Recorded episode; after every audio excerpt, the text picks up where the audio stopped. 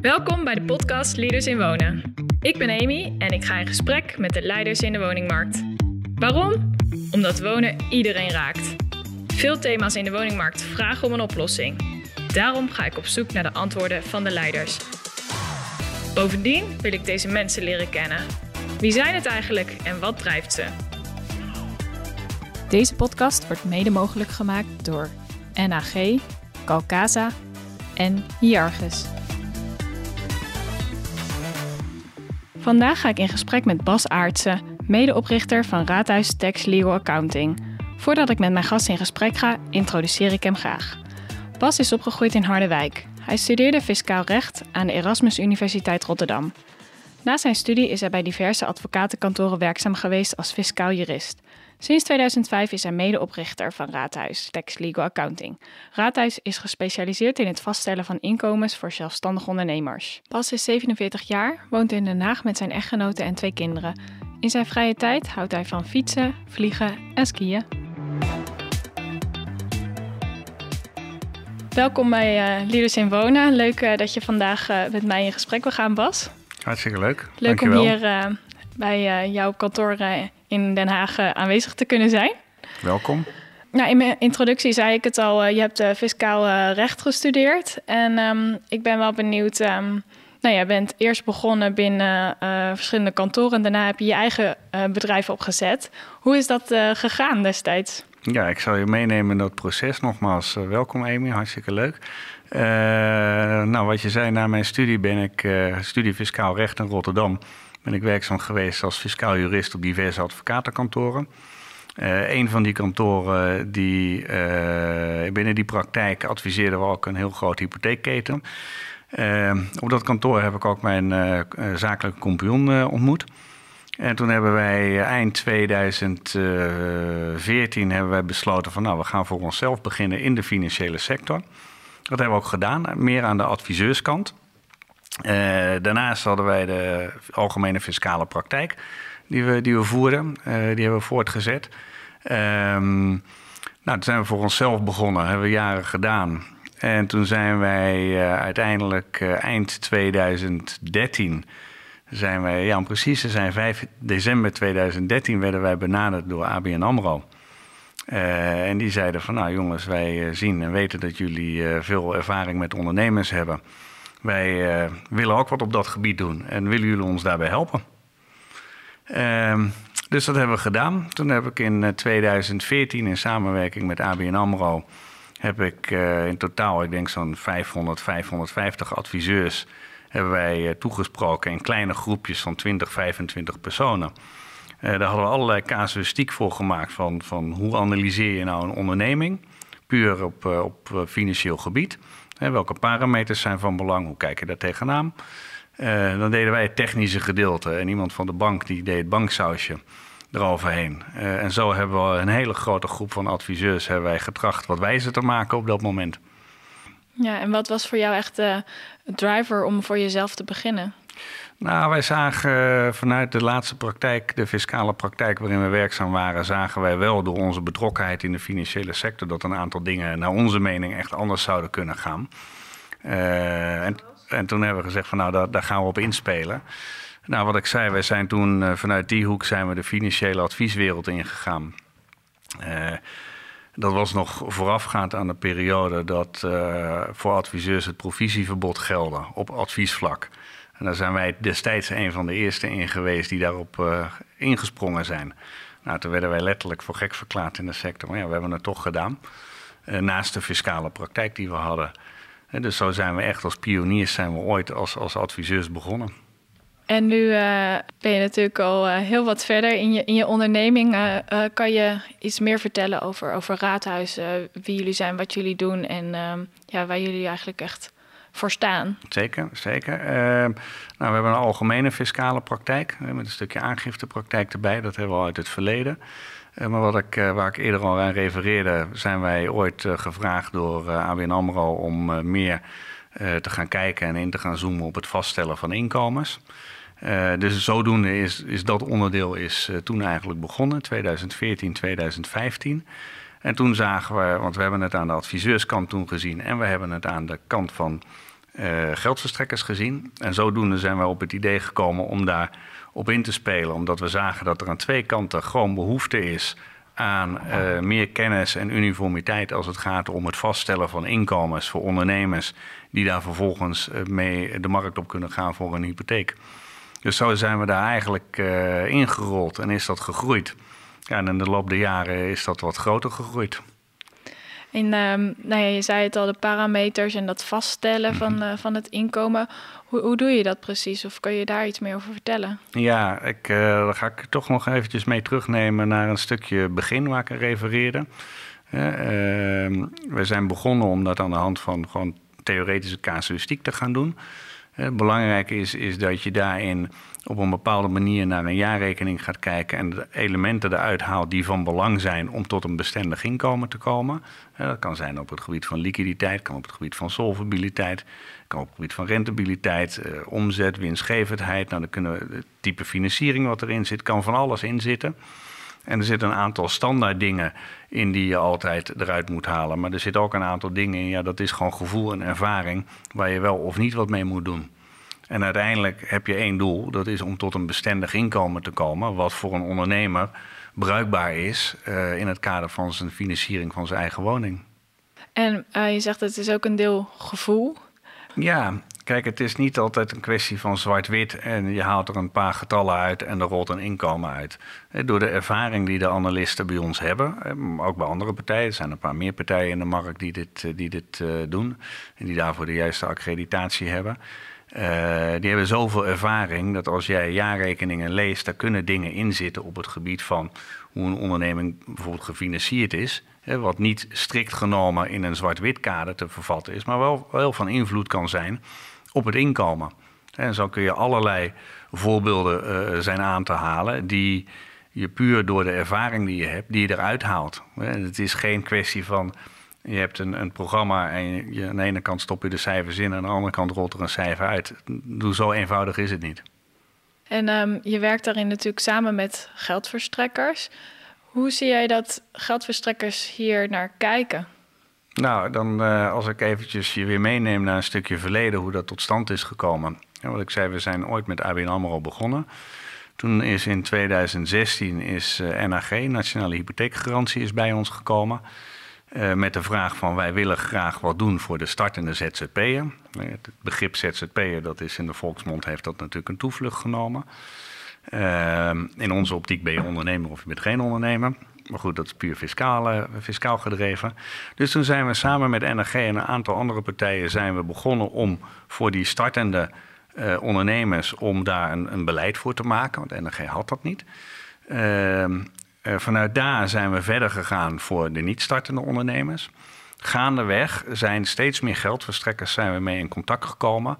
Uh, uh, met N R G en, en zonder N R G. Uh, en die zijn zich bij dat model gaan aansluiten. Omdat de, je hebt een hele groep geldverstrekkers. Nou, die hebben zelf de mensen om het te doen. Nou, die hebben ook bepaalde bewegingen gemaakt hè, op een paar na. Uh, maar je hebt ook een hele grote groep geldverstrekkers. Die hebben niet die afdelingen. Of die hadden beleid en die wilden het beleid wijzigen. Dus we zijn ook vaak betrokken geweest bij uh, het herformuleren van het beleid of het, het, het adviseren op beleid als het er niet was.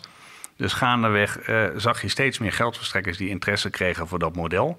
Nou ja, vandaag de dag zijn er nog een paar, uh, ik kan ze op één hand tellen, die niet van dit model gebruik maken. En de rest heeft er allemaal voor gekozen om die inkomens op een volstrekt onafhankelijke manier vast te laten stellen. Los van de hele financieringsaanvraag. Dus ja, dat is, heeft een enorme toevlucht genomen. Ja, mooi. Um, nou ja, en uh, je werkt natuurlijk heel veel samen met uh, ondernemers. Zie je nu dat corona, uh, ja, uiteraard heeft het een impact, maar in hoeverre zie jij dat terug bij ondernemers die je spreekt? Uh, ja, dat, natuurlijk zien wij dat terug. Hè. Toen corona uitbrak, toen was de markt uh, toch wel even in rep en roer. Als het gaat om, uh, om ondernemers. Uh, van ja, wat, wat, wat moet een geldverstrekker doen? Wat wil een geldverstrekker doen? Uh, dat liep heel erg uiteen. Van de ene geldverstrekker had uh, primair de intentie van nou, we draaien de kraan dicht voor ondernemers. En de ander zei nou, dat moeten we vooral niet doen. Wij hebben altijd het standpunt ingenomen van nou, zorg nou dat je die ondernemers blijft helpen. En draai die kraan niet dicht. Uh, Uh, om de doodeenvoudige reden, wij zeggen altijd de ene horecaondernemer is niet de andere horecaondernemer. De ene kapper is niet de andere kapper. Maar laten we met elkaar in de sector gaan kijken en gaan praten van hoe kunnen we nou ervoor zorgen dat je uh, meer maatwerk gaat leveren voor die ondernemer. Om toch te kijken van wat is mogelijk in plaats van primair te gaan kijken van wat is niet mogelijk. Nou, dat heeft best wel veel tijd gekost om, uh, om daar een model voor te vinden. En uiteindelijk hebben we met de sector, en daar ben ik ook hartstikke trots op dat we dat met elkaar hebben kunnen doen en kunnen bewerkstelligen, hebben we een, een model weten te vinden. Uh, het is niet eens een beleidsaanpassing, maar het is een procedurele aanpassing om ervoor te zorgen dat we toch gaan kijken wat we voor een ondernemer kunnen blijven doen. Er zijn ondernemers getroffen. Ja, er zijn heel veel ondernemers zijn getroffen. Maar laten we niet vergeten dat er ook heel veel ondernemers niet of nauwelijks zijn getroffen. Eh, eh, en natuurlijk is het hartstikke zielig en, en, en treurig voor veel ondernemers die zwaar getroffen zijn. Eh, ik bedoel, dat, dat gun je niemand. Maar zelfs voor die categorie zijn er binnen de hele procedure zoals we hem ontwikkeld hebben met de markt, eh, zijn er, afhankelijk van de situatie uiteraard, zijn er mogelijkheden om toch een inkomen af te kunnen gaan geven. En kun je daar iets meer over vertellen? Ja, nou wat we gedaan hebben is, uh, we hebben primair gaan we kijken, uh, er, zijn, er is een vragenlijst ontwikkeld, de coronavragen. En in het begin had iedereen nog zoiets van, nou ja, weet je, dat is een beetje standaard vragen. Nou, verre van dat. Uh, je zag ook dat de adviseurs uh, zoekende waren hoe ze daar uh, mee om moesten gaan. Uh, overigens alle complimenten voor adviseurs als je in de loop der tijd ziet hoe ze die insteek hebben gekozen. De adviseurs zijn en blijven wel een belangrijke uh, rol daarin spelen. Uh, omdat het gewoon een belangrijke schakel in, in de keten is. Um, uh, maar we hebben die vragenlijst. En primair gaan we kijken, van, en dat doen we nog steeds. En dat is een methodiek die hebben we toen ontwikkeld. En die kunnen we ook in de komende jaren nog, nog vasthouden. Want we willen ook niet dat we tegen een ondernemer moeten zeggen van ja, was u maar in twintig twintig gekomen, dan hadden we u kunnen helpen. Nu komt hij in tweeduizend tweeëntwintig of drieëntwintig of misschien wel vierentwintig. Want in ieder geval tot en met vierentwintig blijven we hier last van houden. Hopelijk niet in de huidige vorm, maar dat we toch ook naar het verleden van een ondernemer kijken. Wat blijf je daarmee geconfronteerd worden? Dus op het moment dat een ondernemer niet getroffen is uh, en wij ook geen andere indicatoren hebben op basis waarvan wij vinden, hè, of objectief is vast te stellen dat een ondernemer wel getroffen is, ja, dan passen we gewoon de beleidsregels toe zoals ze er zijn. Is een ondernemer wel getroffen, dan gaan we kijken van kunnen wij uh, objectief vaststellen wat de, wat de financiële impact is geweest, of misschien nog wel is, van de coronasituatie. Ja, dus dat is één. Dus we werken met veel actuelere cijfers. Uh, plus we gaan kijken van nou, hoe heeft die onderneming zich hersteld? Hè? Of misschien niet eens. Nou ja, nu hebben we natuurlijk al een hele periode van, van corona. Eerste lockdown, tweede lockdown. Voor zover je nog van een eerste en tweede kan spreken. Dus daar hebben we ook weer heel veel lessen uit kunnen leren. En als een onderneming, uh, als, als duidelijk is dat de teruggang in, in, in cijfers te maken heeft met corona, dan hebben we ook weer mogelijkheden om die periode buiten beschouwing te laten. Dus dat betekent dat we een ondernemer dan niet gaan, gaan korten op het inkomen als duidelijk vaststaat dat dat het gevolg is van corona. En als ook duidelijk het vaststaat dat er weer geheel of gedeeltelijk financieel herstel heeft plaatsgevonden. Het kan zijn geheel, maar kan ook zijn dat er voor een ondernemer een nieuw normaal is ontstaan. Omdat het businessmodel veranderd is of omdat klanten toch meer wat online zijn gaan doen. Dus daar, daar kijken we heel specifiek naar. Uh, financiële buffers die zijn van essentieel belang. Hoe is de ondernemer uh, er doorheen gekomen? Of hoe komt hij er doorheen? Uh, is de kans aanwezig dat hij er doorheen komt? Al dan niet met overheidssteun. Ja, want de overheidssteun heeft ook een belangrijke bijdrage, uh, levert ook een belangrijke bijdrage aan het, aan het voortbestaan van ondernemingen. Uh, Maar ook de, de, levensvatbaar, de verwachte levensvatbaarheid van een onderneming. Dan kunnen we niet in de toekomst kijken. Dat kun je nooit helemaal voorspellen. Maar als op voorhand duidelijk is dat, dat iets echt niet levensvatbaar is, ja, weet je, ja, dan houdt het op een gegeven moment een keer op. Um, maar we hebben heel veel uh, ondernemers waarbij we echt de, de, dip, de coronadip buiten beschouwing hebben kunnen laten. En ze toch hebben kunnen helpen. Het klinkt ook wel echt als uh, best wel een arbeidsintensief traject. En ook wel, ja, maatwerk hoor ik hier heel duidelijk in. Ja, ja, wat we getracht hebben uh, met elkaar in de sector. En ik zeg met elkaar, hè, dat zijn niet alleen maar de partijen zoals Raadhuis die daarvoor de accreditatie hebben gekregen om, om daar wat van te vinden. Uh, maar ook geldverstrekkers, uh, uh, adviesketens, uh, uh, Uh, andere uh, organisaties in Nederland die, uh, die erbij betrokken zijn geweest, van A F M tot ministerie, noem maar op. Uh, uh, hebben, zijn we wel gaan kijken van, nou, laten we nou voorkomen dat we zeggen van, nou, die hele sector gaan we uitsluiten. He, want dan, dan zijn de gevolgen niet te overzien.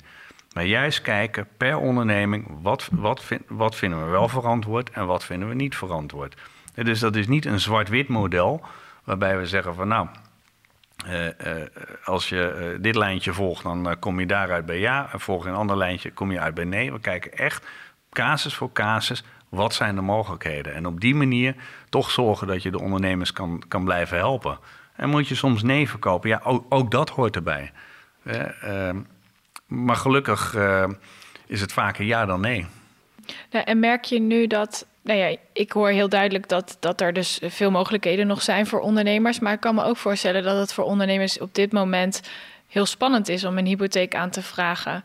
Merken jullie dat ook? Dat er minder uh, uh, vanuit ondernemers gevraagd wordt naar een hypotheek, of juist helemaal niet? En juist, nee, uh... nee, nou kijk, hè, sowieso was natuurlijk in het verleden was het voor veel ondernemers al spannend van, kan ik, kan ik een hypotheek krijgen? Yeah. Nou, ik denk dat door de hele transformatie die de markt op dat vlak heeft doorge doorgemaakt... Uh, dat er juist in de basis veel meer mogelijkheden voor ondernemers zijn ontstaan dan niet. En neem alleen al het feit dat je nu bij uh, nagenoeg alle geldverstrekkers, uh, uh, in ieder geval veel geldverstrekkers, al vanaf twaalf maanden dat je zelfstandig bent, kom je in de basis in aanmerking. Uh, wat, wat vroeger ook niet kon. En ik zeg vroeger, dat klinkt ver weg, maar zover is het nog niet weg. Er uh, werd sec gekeken naar je onderneming. Wij hebben altijd gepleit in het kader van de flexibilisering van de arbeidsmarkt, Uh, uh, dat je juist ook inkomenscomponenten moet kunnen combineren. Nou, daar is N H G ook een groot voorstander van geweest en nog. Uh, dat hoort ook een beetje bij de, bij de hele generatie die, uh, die is opgestaan. Uh, wat bedoel ik daarmee? Dat je ziet, veel ondernemers die hebben of een stukje loondienst gecombineerd met een stuk zelfstandig, of weer eens een jaar zelfstandig, dan weer een jaar in loondienst. Uh, en wij zeggen altijd van, nou, dat maakt niet uit, want wat doe je? Je gaat uiteindelijk inzoomen op iemands verdienstcapaciteit. En de bron van inkomen, zie je dat dat, dat, dat uh, uh, een hele transformatie heeft uh, doorgemaakt. Dus het was altijd al spannend voor ondernemers. Nou, ik denk dat dat de afgelopen jaren juist veel overzichtelijker is geworden. Ook omdat de beleidsregels, de beleidskaders bij veel geldverstrekkers toch voor een groot deel naar elkaar toe zijn getrokken. Uh, daar hebben we ook, ook uh, zeker ons steentje aan bijgedragen om dat, om dat voor elkaar te krijgen. Natuurlijk zitten er verschillen, maar dat heeft ook weer met marktpositionering van de geldverstrekker te maken. Um, is het in het kader van corona nog steeds nog spannender geworden? Ja, zeker. Uh, absoluut. Uh, dan moet ik wel zeggen dat de ondernemers in de sectoren die echt zwaar getroffen zijn, die zien wij bijna niet. In het begin zag je nog een enkeling, uh, maar die, die, die, uh, die zie je niet. Uh, en die realiseren zichzelf ook wel van, ja, het is misschien dan nu even niet de meest verstandige tijd om iets op hypotheekgebied te gaan doen. En dus die markt, die is, of die, die perceptie is een hele korte tijd. Ik noem het altijd wat, wat oneerbiedig volwassen geworden, dat die ondernemers, maar ook die adviseurs, die begrijpen heel goed dat als dat inkomen echt nul is al, al geruime tijd, ja, dan, dan, dan zien wij ze niet komen. Dus uh, die zwaar getroffen sectoren, die, die zien wij bijna niet. Uh, daarnaast blijft het natuurlijk altijd spannend voor een ondernemer. Wat kan wel? Hè? Of, of kan het überhaupt? En je, maar je ziet in de afgelopen jaren die, die marktperceptie van, oh, het zal wel niet kunnen, naar, oh ja, er zijn best wel veel mogelijkheden. Uh, dat is echt wel veranderd. En ook nu in, in coronatijd. En ook daar hebben de, de geldverstrekkers en de adviseurs een belangrijke rol in gespeeld. En nog, om juist te blijven benoemen, dat er veel mogelijk is. En Uh, Dus ja, is dat spannend? Ja, daar zou je eigenlijk nog eens een keer een ronde bij ondernemers langs moeten gaan. Maar ik kan me best voorstellen dat het voor ondernemers wel spannend is. A, wat gebeurt er überhaupt binnen de onderneming op dit moment? En als je dan privé ook nog wat wil, ja, dan kan ik me voorstellen dat de spanning wel wat toeneemt. Maar we proberen met man en macht om dat in goede banen te leiden. Nee, je zegt er is eigenlijk uh, veel meer mogelijk uh, geworden. Um, zijn er dan ook wel ondernemers waarvan je zegt, ja, die kunnen we dan nu niet helpen? En wat moeten zij dan doen of laten zien om, om wel uh, um, ja, in aanmerking te kunnen komen voor zo'n inkomensverklaring?